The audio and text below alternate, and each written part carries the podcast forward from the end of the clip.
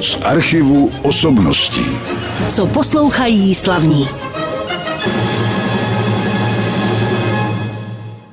Na rádiu Klasik Praha dozněla první krásná skladba dnešního pořadu z archivu osobností.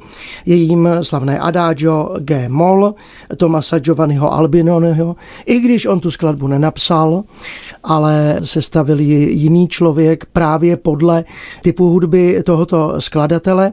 A já vítám ve studiu dnešního svého hosta, který právě tuto nahrávku přinesl kromě dalších a tím je herec Ondřej Volejník. Já vás zdravím, Ondřej, dobrý den. Dobrý den. My jsme se spolu potkali ještě s Ilonou Svobodovou na představení Herečka, což je v divadle u Valšů, tedy v divadle, které spadá pod život 90. Je to, aby lidé neměli pocit, není to divadlo, které hraje pro důchodce mm. jenom, nebo pro seniory, jak se vlastně má správně říkat. Mm. Ale může tam samozřejmě přijít každý a my si především budeme o divadle povídat. Ale vy jste vlastně k tomu divadlu sice směřoval od začátku, protože jste hrál, jak jsem se dočetl, někde amatérské divadlo, ale nakonec jste se nejprve hercem nestal a hlavně jste studoval něco úplně jiného. No, já jsem vlastně studoval technický obor, studoval jsem automatizaci, elektrotechniku, protože to máme tak nějak v rodině. Můj otec byl programátor, takže u nás ta technická nebo taková ta techničtěji zaměřenější profese je, je tak nějak tradiční a divadlo byl koníček, z kterého se posléze stalo povolání. No.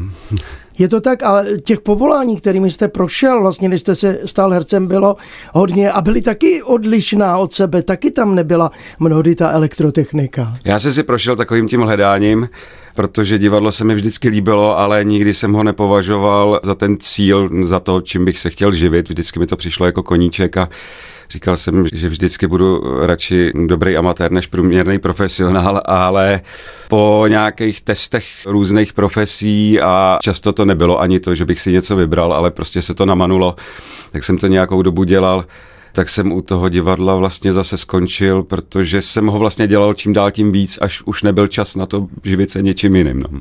Když se teda vrátím k těm vašim dětským letům a říkal jste, že jste hrál amatérské divadlo, kde to bylo? No, ono to bylo vlastně už spíš jako téměř na Prahu dospělosti, Aha. to nebylo úplně od dětství.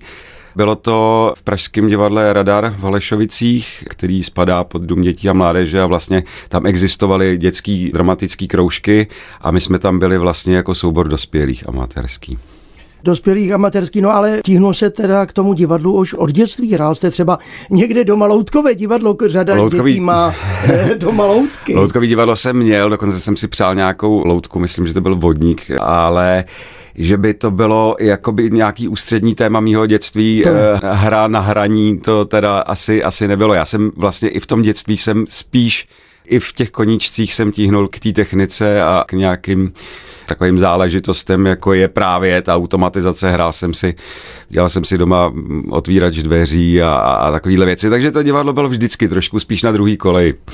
Tak když se to teda zlomilo, říkal jste, že to bylo postupně teda od toho amatérského divadla a tam si vás někdo všiml, nebo jak jste postupoval dál těmi divadly? Vlastně jo, vlastně to bylo tak, že si mě všiml pan režisér Fréhar, který tehdy šéfoval nakladně ve středočeském, tehdy středočeském divadle Kladno, kde jim někdo vypadl těsně před premiérou a potřeboval někoho, kdo by to narychlo naskoušel. Byla taková malá dvojrolička v inscenaci Božská slova, tuším, že se to jmenovalo. A tam vlastně jsem si to tak nějak jakoby poprvé vyzkoušel. Nebylo to poprvé za peníze, ale bylo to poprvé jakoby v tom kamenném divadle, dá se říct, protože já už jsem tehdy hrál nějaký pohádky nebo divadlo pro děti v pražském divadle Gong. No a pan režisér Frehar mě tam vlastně ještě dohodil pak Petru Svojtkovi, který tam dělal Roma a Julii, takže tam jsem hrál taky nějakou takovou tu malou roličku prostě těch sluhů, co jsou tam na začátku. A pak jsem vlastně dostal přislíbenou angažma, jelikož se tam pak na pozici šéfa vyměnili s Petrem Svojtkou a Petr Svojtka měl jiný plány, tak mě vlastně to pro mě udělal, nebo udělal mi velkou službu pan režisér Frehar, že mě doporučil do Jihlavy, kde jsem tedy rok zůstal a pak si mě vybrali do Budějic, kde jsem zase byl nějakou dobu, pak chvilku ne, pak chvilku zase jo. A... Takže jste se pořád stěhoval někam. No, tak nějak jako já jsem si vlastně prožíval ten proces toho putování po těch angažmách, u kterého se říká, že je dobrý pro mladý herce, jak já jsem si ho prožíval asi o deset let později, než je normální, ale v podstatě jsem si tím samým procesem, kterým ty začínající herci kdysi nebo dneska ještě někdy procházeli, prošel hmm. taky. Budeme si povídat za chviličku dál, ale protože v našem vysílání bude znít taky hudba, musím říct, že to bude hudba trošku různorodá, ale Teď ještě zůstáváme u té klasiky a potom Adagio G. Moll jste vybral eh, co pro naše posluchače? Vybral jsem Michaela Nymana, kterýho já mám vlastně u mě často ta klasika vychází z toho vlastně použití v divadle nebo ve filmu.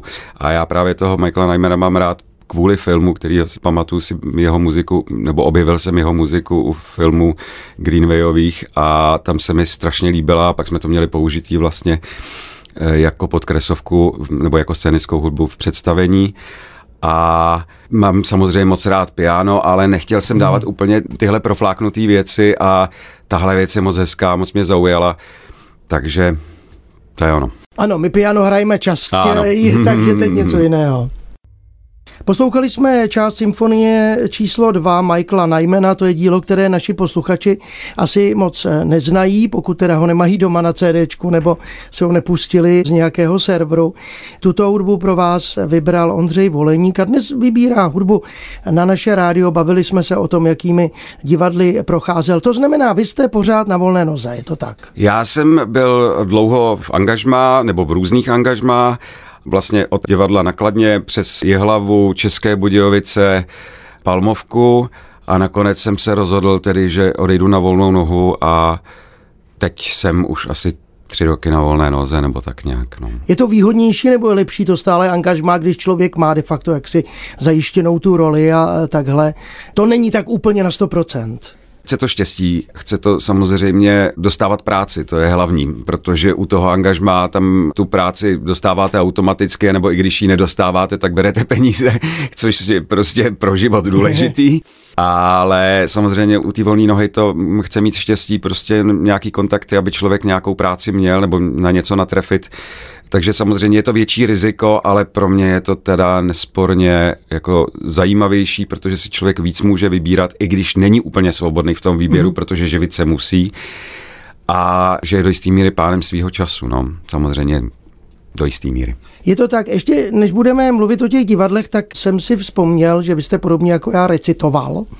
Nevím, jestli v mládí, nebo jestli to ještě pokračuje, jestli máte příležitost se zabývat poezí. U mě ta recitace nebyla nějak extra častá. My jsme spíš měli, a to bylo ještě v radaru, jsme měli takovou záležitost, takovou autorskou dílnu, kde jsme mm-hmm. si vlastně představovali navzájem svoje věci v rámci takového kabaretu, takže to byla spíš taková autorská poezie, než že bych vyloženě recitoval klasiky nebo profesionály. Takže jste nejezdil po soutěžích? Ne, ne, ne, ne, ne, ne, ne. Dobře. Ne. Po soutěžích ano, ale většinou to byly spíš ty amatérsko-divadelní než recitátorský. My jsme mluvili o těch divadlech, byl jste taky v Českém divadle v Českých Budějovicích, hrál jste taky venku na otáčivé scéně. Ano, ano, několikrát, v několika inscenacích několik let. To je velmi zajímavá zkušenost, to vám řekne asi každý, kdo tam hrál, mm. že ten plenér sám o sobě je něco úplně jiného a ten Krumlov samozřejmě, ta zahrada taky. Hrál jsem tam třeba Macbeta, což byla krásná věc. Trošku netradiční na tamní ano. poměry, protože to samozřejmě je to tragédie a je to velmi ponurá tragédie, na rozdíl od komedí, které se tam většinou hrajou. No a je pravda, že v těchto těch, když jeho české divadlo, nemůžu zase říkat, že to je menší divadlo, ale dejme tomu v oblastních divadlech přece jenom se člověk asi dostane k významnějším nebo zajímavějším rolím, než kdyby hrál v těch velkých kamenných divadlech.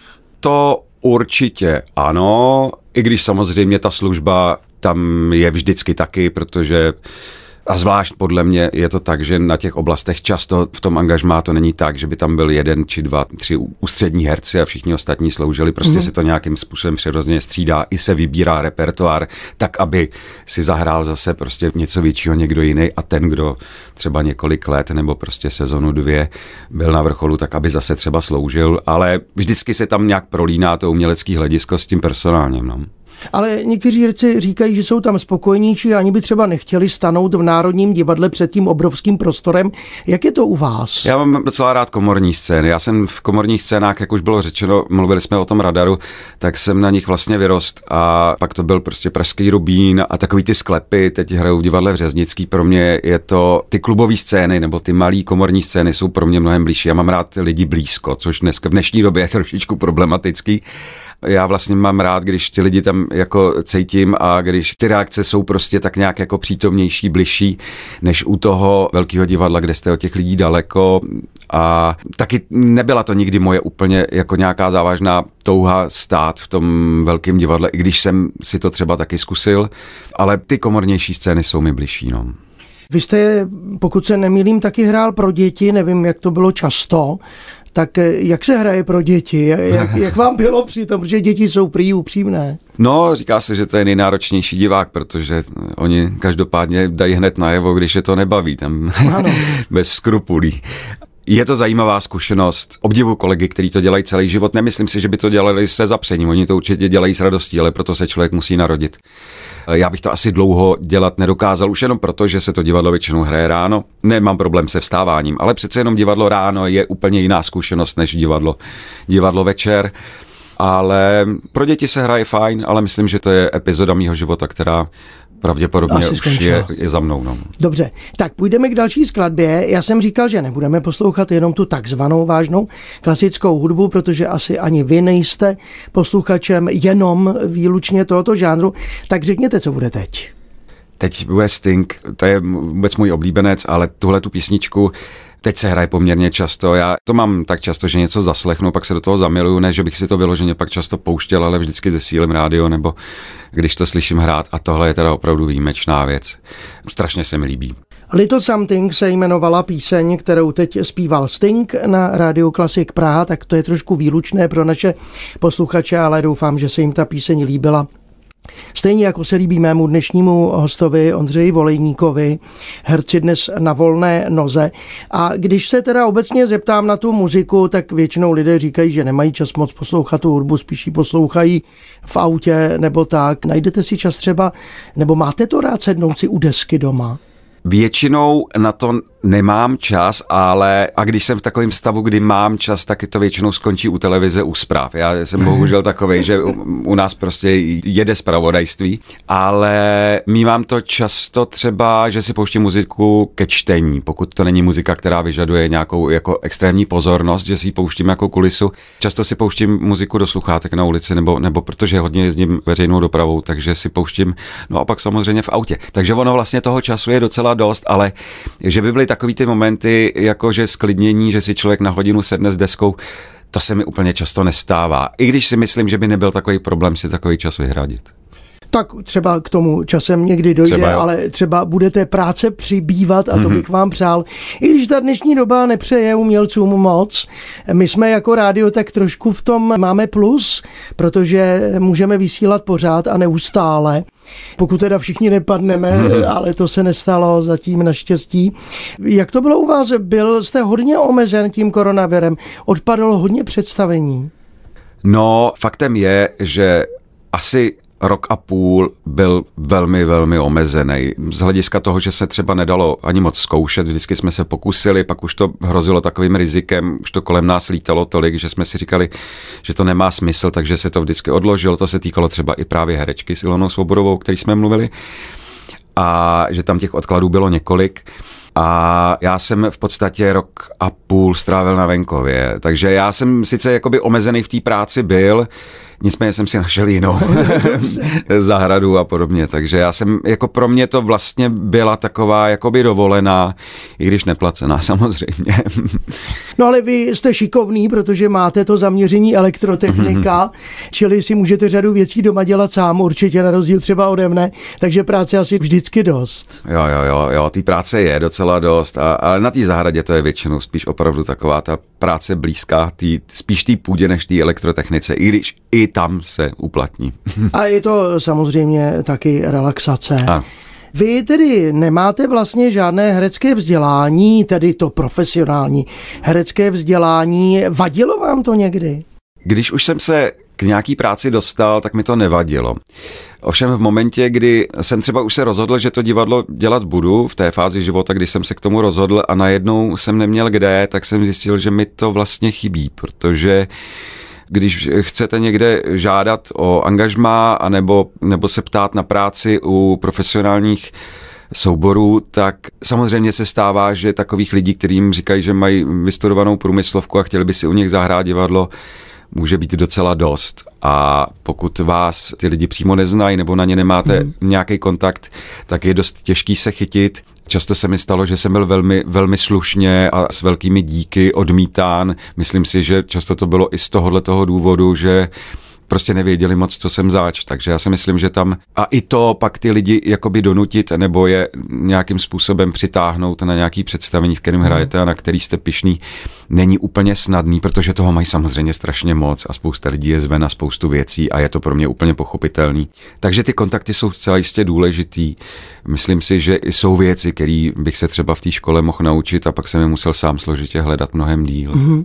Ale já vím, že třeba operní pěvci někteří, kteří taky nemají to hudební vzdělání a jsou vynikající v dnešní době, mají přesto někoho, kdo jim radí, ke komu chodí na hlasové zkoušky a podobně. Není něco takového pro herce? Já tohle jako moc nemám, nemám nikoho vlastně, kdo by mi, to vždycky spíš byli, třeba v tom angažmá to často byli starší kolegové, mm. někteří, který, kteří poradili. Kteří poradili, no, no. A tohle je na té práci jako úžasný, zvlášť právě v těch souborech, který jsou jakoby i věkově vlastně pokrytý, tak je to fajn se s některými těmi staršími kolegy potkávat, protože se člověk dozví spoustu důležitých věcí. Tak pojďme zase k hudbě na chviličku na rádiu Klasik Praha. Co to bude teď? Tohle je Thundercat, to je muzika, já to mám tak často. To je muzika, kterou znám strašně krátce. Já totiž u muziky mám to, a proto mám asi i takový rozptyl, já mám prostě rád muziku, která se mi líbí. Vím, že to zní banálně, ale vlastně úplně neřeším žánr. A já prostě zkouším poslouchat nové věci, i takový ty playlisty prostě, který se vám nějak jako nabízej a pak si tam prostě dělám fajfky, co se mi líbí a nechám si nabízet na, na základě toho třeba další muziku, takže tohle je jedna z těch skladeb, který jsem objevil, ale vlastně o ní moc nevím. Jednu z písní, kterou jste teď slyšeli na rádiu Klasik Praha, zněla v interpretaci se skupení Thundercat, jmenovala se to Dragon Ball Durax, na to čtu dobře v té angličtině. Přál si ji můj dnešní host Ondřej Volejní, který tady hovořil o tom, že hudbu poslouchá jaksi ne podle žánru, ale podle toho, jak se mu co líbí, což je samozřejmě v pořádku. Kromě toho, že hrajete v divadle, tak vím, že taky se zúčastníte jedné akce, která se jmenuje Famopísek, nebo ještě to stále platí, nebo to bylo v minulosti? No tak to je vlastně Filmová akademie Písecká. Párkrát jsem tam dělal se studentama vlastně absolventský mhm. práce. Mm. A jelikož jsem byl v těch Budějcích, tak to bylo jakoby blízko, takže tam mm, s těma těma studentama se dělá docela často. Někdy je to velice fajn, příjemná, zajímavá zkušenost. Je to tedy, abychom to řekli, to FAMO znamená Filmová akademie Miroslava Ondříčka, ano. podle toho známého kameramana. Vy jste někdy hrál v nějakých třeba těch amatérských filmech? Jo, jo, jo, poměrně často jsem hrál v těchto těch absolventských nebo ročníkových pracích. Svýho času mě to docela bavilo, teď už na to není tolik času. A byl by čas třeba, protože tady říkáte, že vlastně na té škole působíte jako, ne jako posluchač, ale jako pedagog de facto. Ne, ne, ne, ne, ne, ne, ne, ne, čistě jako interpret. Čistě jako mm, interpret. Ano, ano, příležitostný Je... interpret. Aha, takhle, já jsem myslel, že právě tam jsou nějací mentoři ne, ne, ne, ne, ne. něco takového. Takže jak to tam vlastně vypadá, co tam děláte konkrétně? To byly vyloženě práce, napsaný scénáře, kontaktuje vás produkce, což jsou mm-hmm. vlastně taky studenti. Ono je to jako s velkým filmem, akorát, že s malým rozpočtem, nebo s žádným v podstatě téměř. A prostě student režie, student kamery, takže si tam všichni vlastně vyzkoušejí tu práci a vy dostanete scénář a jako u normálního filmu, akorát, že ta metráž bývá třeba prostě do deseti minut. Dobře, tak to bylo FAMO a když už jsme teda u té kamery, ať už je to kamera filmová nebo televizní, tak která z nich si vás všimla poprvé? Nejspíše reklamní, jak tak už to, to tak bývá, ale televizní, no, já nemám úplně moc velký štěstí na filmové role, takže pro mě spíš ta, já si myslím, že ta televizní byla dřív a stále to tak trvá. Dobře, tak za chvilku si o tom třeba můžeme popovídat víc, ale teď si pustíme další skladbu. Vy jste zase vybral hudbu teď, tedy tu takzvanou vážnou klasickou. Já vám napovím, protože mám před sebou scénář, je to symfonie číslo 7 Ludvíka van Beethovena. Chcete něco říct k hudbě Beethovenově, anebo já vím, že nejste hudební odborník, ale... Ne, ne, já mám Beethovena rád, ale speciálně tuhle věc. Mě fascinuje tam, to jsou takové ty věci, které se těžko popisují slovy, mm, protože to je něco, je to co, co působí uvnitř a těžko se o tom mluví, ale je to asi ta melancholie, ta taková jako až tragičnost téhle věci, která mě vždycky fascinovala a často jsem to jako vyhledával, že si to poslechnu. Jedna z věcí z klasiky, kterou poslouchám opakovaně. A tak si pustíme Allegretto ze symfonie číslo 7 Ador. Tentokrát řeknu interpreta berlínští filharmonikové, řídil je Herbert von Karajan, takže to byla starší nahrávka Beethovenovy sedmé symfonie, část Allegretto tohoto díla, tedy druhá věta. Přál si můj dnešní host Ondřej Volejník, se kterým už se ale žel budu muset za chviličku rozloučit. A vždycky tím mým posledním vstupem a otázkami jsou otázky na jeho současnou práci. Ale přece jenom ještě předtím se zeptám, třeba dubbing, to jste nedělal zatím? Ne, ne, ne. Nepodařilo se. Já se často setkávám s tím, ty máš pěkný hlas, proč neděláš dubbing? Jsem si taky myslel. Protože jsem tu práci od nikoho nedostal a vlastně ji jako ani neumím. Hmm. Ale často se to člověk musí naučit praxí, takže zatím jsem neměl tu příležitost. Dobře.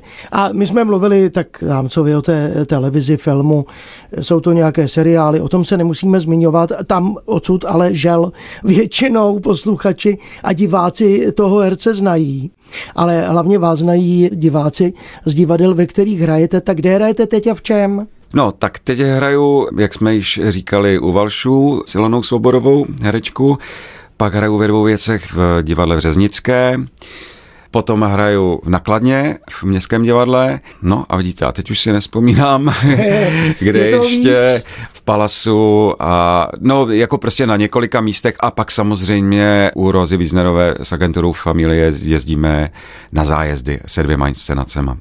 Takže Ondřeje Volejníka mohou slyšet a vidět diváci i mimo Prahu. Ta divadle, která jste jmenoval, mají webové stránky, vy jste neříkal ty role, tak se můžete podívat na webové stránky těch divadel a najít si ta představení, ve kterých účinkuje můj dnešní host Ondřej Volejník, pořadu z archivu osobností. A už vás musím poprosit o poslední skladbu dnešního pořadu. Co to bude? Leon Bridges, Texas Sun. Krásná skladba. Nedávno objevena. Zase nedávný objev mého dnešního hosta Ondřeje Volejníka, kterému přeji hodně zdaru, hlavně na divadelních prknech a taky hodně zdraví v dnešní době a díky, že jste přišel. Naschledanou. Naschledanou. Z archivu osobností.